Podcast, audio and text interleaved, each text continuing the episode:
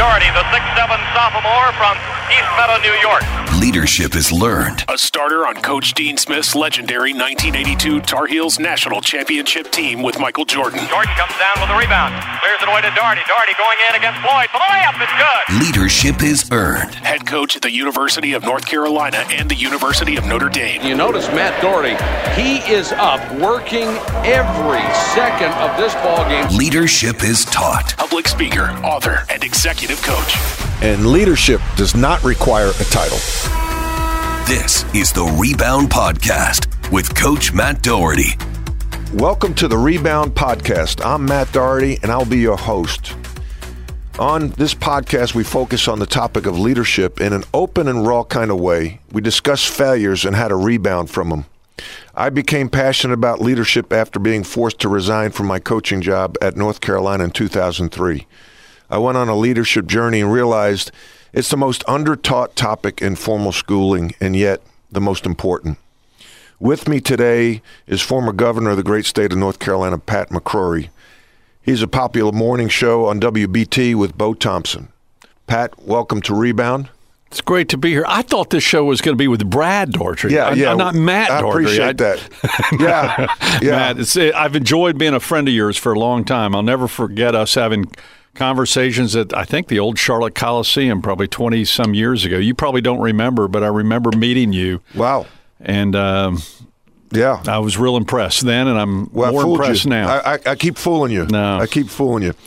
Um, no, it's it's you know you and I have talked about leadership a Mm-hmm. great deal, and we both have failed. You ran for governor in 2008. You were defeated. You came back in 2012 and won. Mm-hmm.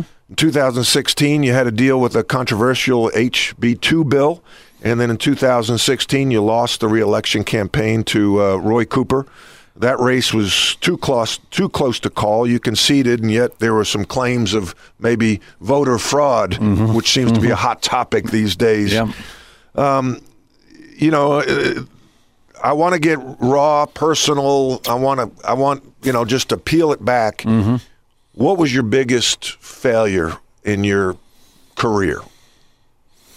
my biggest failure in my career was probably not focusing on three or four issues as opposed to trying to fight every battle. When I look back at from the, my 30s on, I, I tend to be one who want to play devil's advocate on everything with everybody, mm-hmm. and I think I learned in the long run you got to pick your battles and um, I got better at it through the years. But now that when I look back at governor, I, I, I had three or four different objectives in every department that reported to me because I came to change things. I came things to leave the state a better state, which I think we did. I don't think we failed as governor. We failed in reelection as governor. And a lot of times in failure, in the you don't actually because a lot of the things you do in sports or in politics or in business the long-term impact isn't felt for years because the decisions you're making today have a long-term impact and you don't measure it for for 4 or 5 or 6 or even 10 years. Like when I was mayor the light rail line that I implemented you know at time everyone said to be a total failure well, it, it's going to take five to 10 to 20 years to make it happen. It was a 25 year transportation plan. And yet we aren't measured as a coach or a politician in 25 year spans. We're measured in every two or three year spans based upon what your contract says. And that's the real challenge, I think, for leadership is the measurement cycles are way too small because um, if you're doing the right thing, you're implementing long term things that will have ramifications for generations to come, not just for the next basketball season or the next political election.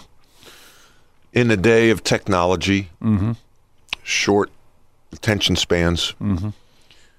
when you want to implement long term plans, long term change, what do you tell your younger self? What would you tell your younger self how to how to implement that? How can because we need long term mm-hmm. vision and planning.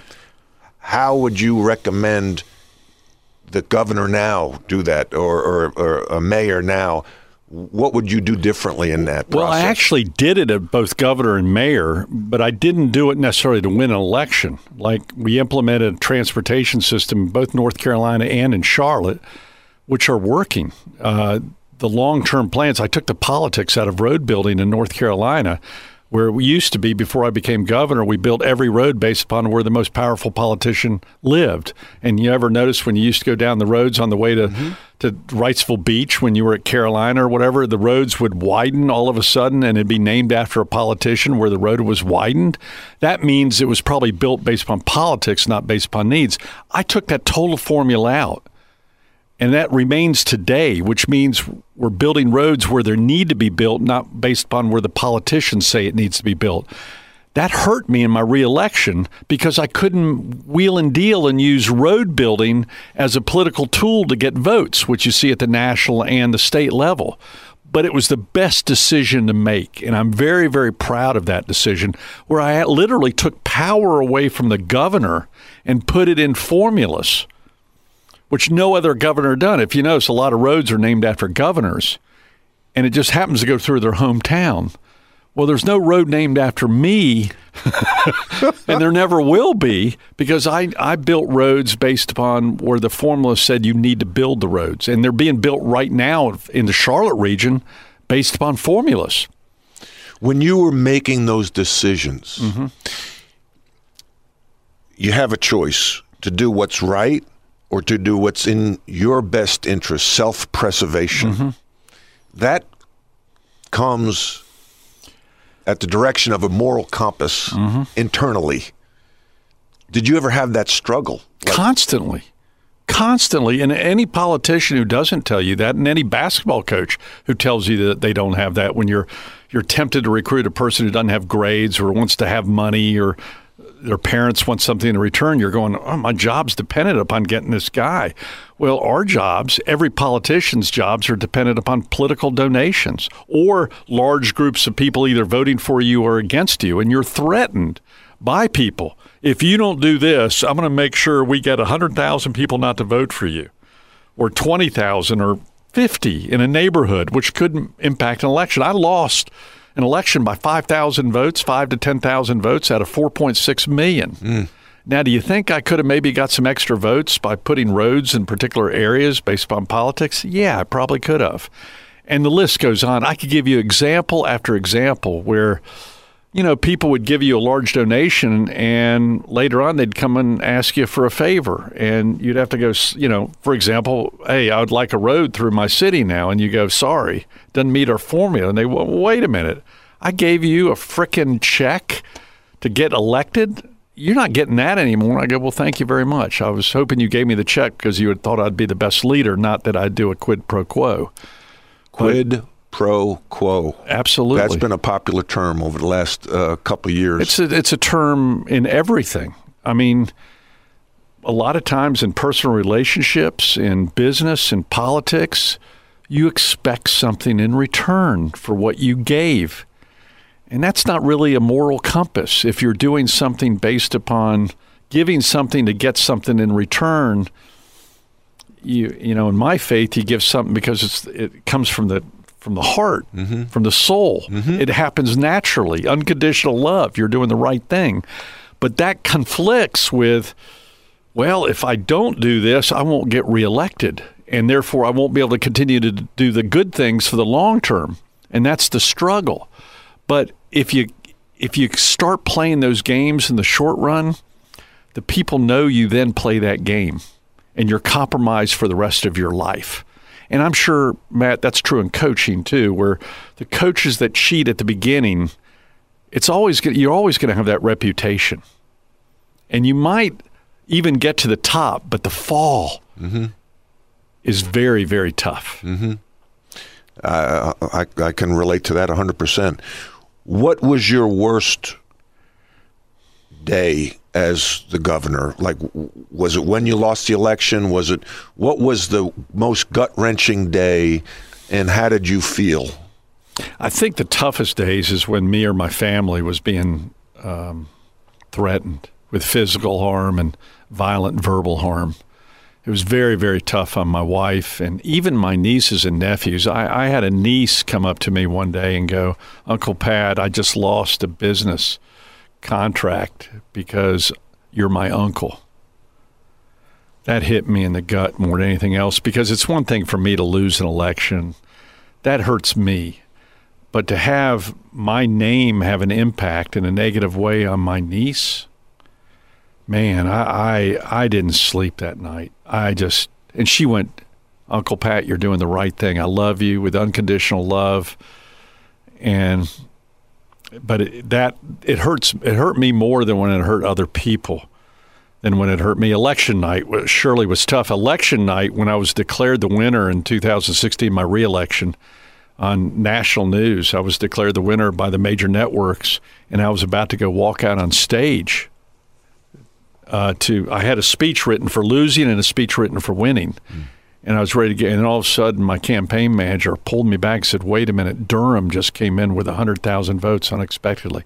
Over 99% of the votes were in, and all of a sudden, you know, we thought there'd be scattered votes left everywhere. You know, it'd all have the same return. And all of a sudden, 100,000 votes from Durham. And I said, 100,000 votes. And they said, uh, they, they just came in. I said, From where? And they went, Durham. And I went, We've lost. We had a 90,000 lead at that time. Wow, 100,000 votes. Yeah, and they were uh, for my opponent about 10 to 1 in Durham. Yeah. And I remember I felt crushed, but I started looking at all the people around me and they were more crushed than I was. What was your initial like there's times where I think you go numb. Mm-hmm. You just kind of get numb and you feel like it's surreal like I was in the Marriott Hotel kitchen outside the ballroom when I was told this at 11:45 at night. And by the way, I'd already gotten calls of congratulations from Vice President Pence and other major leaders from across the nation. Congratulations on your reelection. Wow. And um, I, I was in the kitchen, and I remember just my body went numb. Yeah. It went literally numb because then I had to go back out on TV, live TV in front of national. Yeah. And I didn't have a speech written for this, not knowing what the hell just happened. right. And so I went out and I've looked at the replay one time, and my poor wife had to stand there. She was she was just so supportive, but you know the the poor spouses have, have to stay there. I'm, you went through that hell. The collateral damage. I the collateral it. damage, no doubt about it. The, and my wife had to go out on live TV and pretend she was enjoying it and we were kind of in shock. And for some reason, it came to my mind listen, uh, a hurricane just happened. 28 people just died in Hurricane Matthew. I've got forest fires up in the mountains right now. I'm going to focus on that. There are big, bigger issues in the world. And it got me thinking outside of my own selfish box. But the drive home was very, very tough because I had been called from the governor's mansion because we were watching the returns, um, and they said, "Governor, it's time to come. You've won." Wow. So all the way there, you know, we were. Oh I was getting text, "You won, you won." So I walk in, and my I walk into the back room, and my family all hugs me, and and then all of a sudden, my staff goes, uh, "Something's wrong. We just got these votes." So I went from top to the bottom, probably like the Olympic team of uh, what 68 or yeah, 72. Uh, 72. 72 yeah, where they in, thought they won the game and then all of a sudden they get another shot at it. Yeah, two or three shots. Very similar. That that drastic like you can get the bends in that. Like you you, you go from from 100 down to 0 mm-hmm. in a mm-hmm. matter of seconds. Mm-hmm. Like do you like do you get physically on nauseous? live TV? on live TV. Yeah. H- how do you ah. flip the switch? You know, the mask. Like we have to m- wear masks mm-hmm, as leaders. Mm-hmm, mm-hmm. You can't show your true emotions. You can't say how no, you truly I was feel. faking it. Faking it. I was faking it. Um, I was crushed because I loved the job, and I thought not only did I love the job, I thought we were doing a great job. So, but I had to fake it for first my own family. Right. Because they were sitting there going, oh my God, we just applauded him and hugged him and thanked him. I'd been through loss before. I'd lost elections before. I'd lost in 08, which was tough. You tend to remember the losses more than you're. 100%. When I won in 012, it was like my wife and I, everyone looked at me and said, You won, you won. And my wife and I looked at each other like, I guess we won. It was like we weren't overwhelmed. Right. It was like losing. We were like in shock. Winning, it was like, all right, I guess we got to do the job now. Yeah. Oh, and Oh, this- my wife, next thing we know, we have all these new friends, and everyone's wanting our picture and autographs and Yeah. selfies and national TV. And, and all of a sudden, when you win, like when you were named coach of Carolina, you're smarter, you're better looking, and people laugh at your jokes. The minute you lose, your phone stops. I, I said one of the most therapeutic things when I lost my job at North Carolina was Mm-hmm. 75 percent of my Rolodex got cleared out. And in a good way, I knew now who my true friends were. Yeah. I'd known that in the past, though, because I'd already left the mayor's job. I'd been mayor 14 years and left on my own two feet. But even after leaving on your own two feet, my Rolodex, you know, I was no longer invited to the A parties. You know, when you're mayor and governor, you're invited to everything. You know, you're on the A list. And Right. once you're out of office, even voluntarily, you're Yeah. dismissed immediately. And this happens to everybody. What What is the biggest thing? And, and you and I've talked about this. Give me two or three things. The perks, the little things that that the audience wouldn't, you know, think of that you miss the most at being the governor or the mayor that you don't have now as a, you know, let's say citi- regular citizen. Well, the toughest thing, which I've now kind of like not having, but on January 1st, my security was taken away. Roy Cooper decided to get sworn in at midnight, which had never been done before on New Year's night. Usually you wait till January 5th or the 20th to get sworn in. And the media doesn't know this. No one's real. But he said, I'm going to get sworn in at midnight. And I went, Really? Am I supposed to come? Because it's supposed to be a smooth transition, something Trump didn't do with Biden. Well, Cooper didn't do it with me he did it at midnight but and then security took me home to charlotte and they dropped us off at the driveway and said and these were people that were with us for four years every they were more part of our lives than my wife and i were with each other Right. And they just said thank you very much governor we, we, we've been told to go back to raleigh immediately well i was still getting threats so my wife is like in total shock. She's going, Pat, the security's leaving us? Are you kidding me? Are you kidding me? And, um, you know, I continued to get threats um, for a long period of time as, as the former governor of North Carolina. I feel sorry for Mike Pence right now. His security ends after six months, apparently, where the president has total security. But right now, Mike Pence is getting threats from all sides. And I imagine, I know Mike Pence's wife, and I imagine his wife's going, Are you kidding me? Our family, and we don't have a house now, by the way. Mike Pence is looking for a house right now. They haven't had a house for eight years as governor. And um, so my wife, I'm, I'll never forget that look. They're leaving? So uh, that was probably the, some would call it a perk, but there's a downside of security too. There is no privacy when you have security, none. I mean, Beverly Perdue, my predecessor, told me when I was coming off. She said your security will know know about your arguments with your family or spouses before you do. and I thought that was so funny, and it was true. Mm. They could. I mean, it was a very lonely life and you almost feel like a prisoner. I could not leave the governor's mansion. They would not open the fence if I went to the fence and say I want to go take a walk. They went, "Hold on, governor, we got to have someone walk with you." I go, "No, open the daggum fence, governor. We're not going to open the fence." Wow. And I went, "I'm a prisoner, aren't I?" And they went, "Yes, sir, you are." Wow.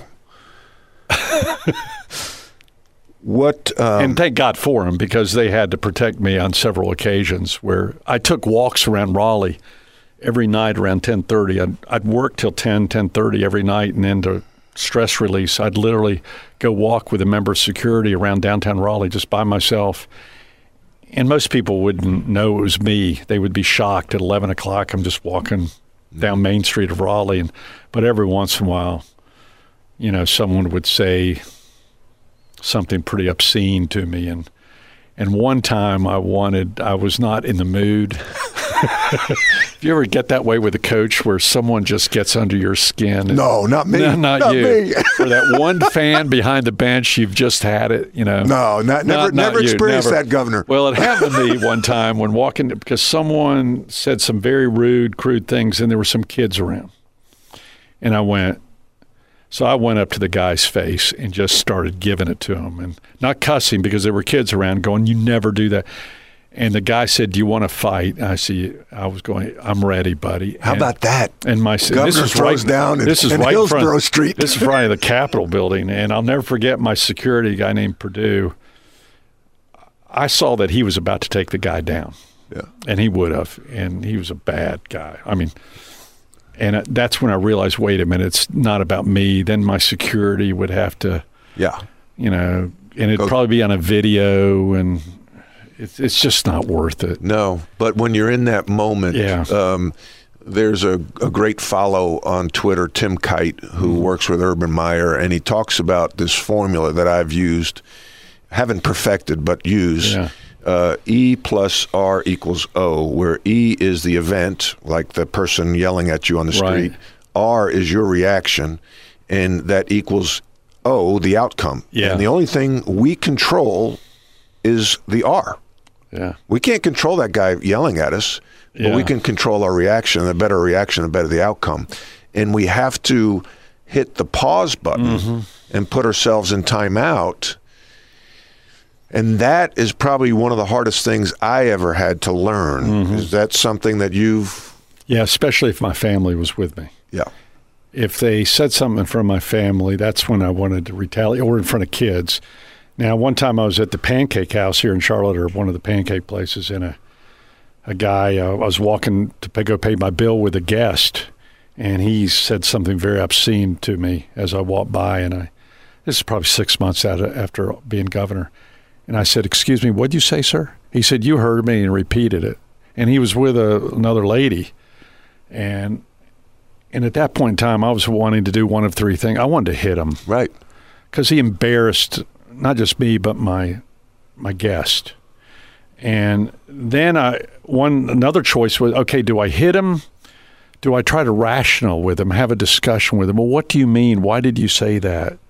But I saw his veins coming out of his neck. It wasn't gonna no. Or do I say peace be with you and walk away? Mm-hmm. I said peace be with you. Did you? And then I you. said, You need to watch your language. And I walked away. But when I walked away and paid my bill and went out to the parking lot, my my my associate saw me get in the car and wanted wanted to make sure I left because he was seeing me sit there. Once I got in the car was when I got mad. I said, I'm going to get the heck with this. I'm going back in there because that guy's proud of himself for cussing the former governor out. Mm-hmm. And I remember the guy came up to me and said, he knocked on my window, and said, Gov, leave, leave. And I went, I know it. I've been there. I've been there. Yeah. I've been there because you're comp- you wouldn't get to where you were without being competitive. No. And then when someone challenges you, the the core emotions come out. You tou you touched on a couple times. You know, I was a referee before this, I so know. I've been called every name in the book, yeah, which was a great training ground. I mean, I've been called every name in the book as a referee, much worse than a frickin' Well, politician. yeah. Well, I I I, I was res- a great referee, too, by the way. Yeah, well, that's what you keep saying. Uh, yeah, and you, you said you called walking on Michael Jordan in a game when that, that I played in. He traveled Yeah, all the time. yeah. Now, Coach Smith would argue. Anyway, you referenced your faith a couple times. How, as you, how did your faith help you um, through these leadership moments, and how did your faith maybe grow after you left the governor's mansion? hmm. Well, I don't know if it's grown since the governor's mansion because I had it before, but I've had to rely on it more as I went through the grieving process of a loss. You know, there are three major types of grieving. One is over loss of a job, which you and I have had in public, a loss of a loved one due to death, and maybe a marriage breakup. To me, those are the three mm-hmm. biggies, you know, sickness included in that. And each of those go through a grieving process. And my my faith helped me go through that grieving process. and I had to give it time, serenity, and also you had to realize when you're governor, when you're a coach, you start believing the world is revolving around you. Oh, it's it, it doesn't. Yeah, that's the dilemma.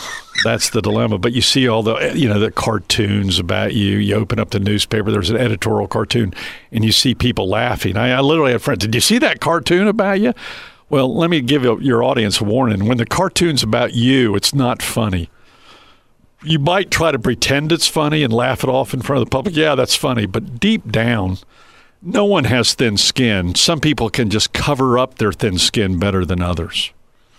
So, talk to me a little bit more about that grieving process Mm-hmm. because that is critical when you're dealing with losses you just Mm-hmm. touched on. And I'd been through job loss before, Uh, but that was um, extremely tough, mainly because the high profile. You're almost embarrassed. You feel like you let people down, which some people remind you of that they have that you have. Um, you feel for your family, and you also wonder where your next paycheck's going to come from. I remember when I lost in 08, most people don't realize I quit my entire job and my wife and I had no income while I ran for governor in 08. And then the day after the election, when I lost to Beverly Perdue by about 3%, it was a very close election, too, not nearly as close as the other one in 16. But we were at the elevator and I was carrying all of Ann's stuff to the elevator, all her dresses that she was expecting to wear as first lady, you know, that night and the elevator door opened at the downtown Hilton in Charlotte, and all of a sudden I dropped everything and said a cuss word. I went, oh, blank. And she said, what's wrong? And I said, we don't have a ride home. I had all these people around me during the campaign taking me everywhere. They were gone the next morning. Security was gone then, too, because there was a chance I was going to win that night. So all of a sudden, the state patrol were around me that night. But the minute I was announced as the not the victor, you're not important to protect anymore. But it's even worse once you're in the office. So um, the grieving process, first of all, you have to understand what you're going through. You know, you're going to go through your period of uh, shock, of emotion, of revenge, of understanding, of patience, of, and then you'll recycle through those several times. You think you're over it, and then something will remind you of it. This is true with death too. With my, I've gone through some tough death in my family, and it recycles, and you have to recognize that. I am coming out with a book called Rebound From Pain to Passion, Mm-hmm. and that's why I started this podcast. What a great title! Thank you. Um, and in it, I put in a chapter about driving over the bitter river. Mm-hmm. And there's no guardrails, it's a hefty toll, Mm-hmm. and there's triggers that will that will want you, force you Mm-hmm. to drive into the bitter river. Those triggers for me are maybe North Carolina winning a national championship or one of my former players With being- some of your players you recruited, yeah, uh, Yeah. or somebody yeah, I can tell you're you're still, yeah, I get it. So some some you know a, a, Yeah. a coach signing a huge bonus, or even a coach getting fired and getting paid like ten million not to coach. Right. You know, so those triggers. I didn't have that problem. I had no insurance when I left. I had to get on Cobra. I had no pen. I have most people think I have a state pension and state insurance. I have nothing. I had to go get on Cobra on January first Wow. after I was governor for four years, and most people think I'm taken care of. No, I had no insurance for not just me but for my wife. That just builds up that inner anger. Yeah, but I knew it, so Yeah. I'm not playing the victim card. Right. I knew it, but the problem is most people think Right. because I was governor, I'm taken care of. No, I have no pension, no anything. Yeah, But that I'm not. That's maybe the way it should be. yeah, right. Because you want to get in politics the right reason. It forced me to go find a job. So the triggers, you Mm-hmm. know, that drive that that can force you off the bridge into Mm-hmm. the bitter river.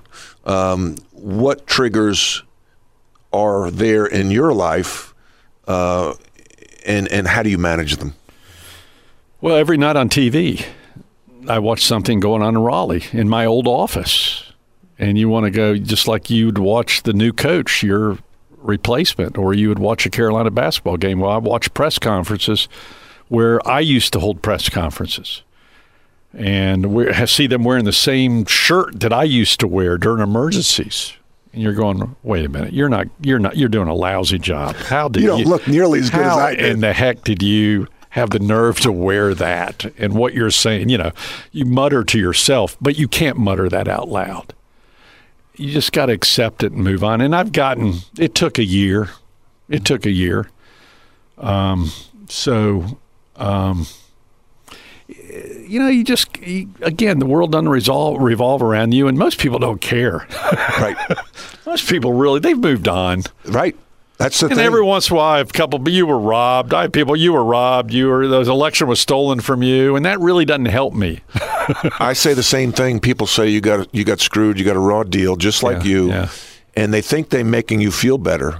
But Yeah. I've got that's a trigger, right? So I tell them, "Hey, thank you very much, but I'm I've moved on." Now, I will tell you this final story. I was at a Christmas party December after I'd lost the election. And I was just ending my governorship today. And I, it was like my funeral at this Christmas party in Greensboro. I'll never forget. And there was this long line of people. It was like I was the casket.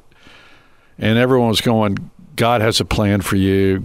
There's a reason for this. And really meant good. And finally, this one wonderful lady from Greensboro, who's very a person of great faith, said right to me, said, God has a plan for you. And I said, I appreciate it. And all of a sudden she just stopped. She looked at me, said, Oh, that's BS. You got screwed. and it ma- we just broke down laughing because it was what I needed at the Yep. time.